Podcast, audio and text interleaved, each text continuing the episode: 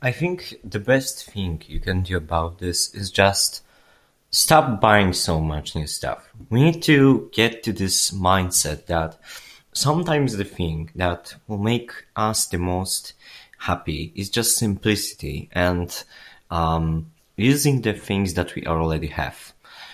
It's not um, resolution for our environmental problems isn't recycling. It's buying less, it's needing less, it's consuming less. And you can be really surprised uh, that having less stuff can actually make you happier.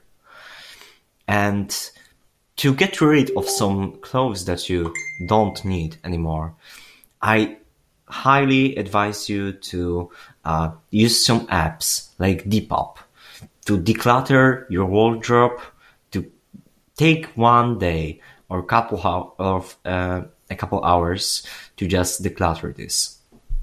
And what's next huge thing that I'm a fan of is buying second-hand clothing, thrifting.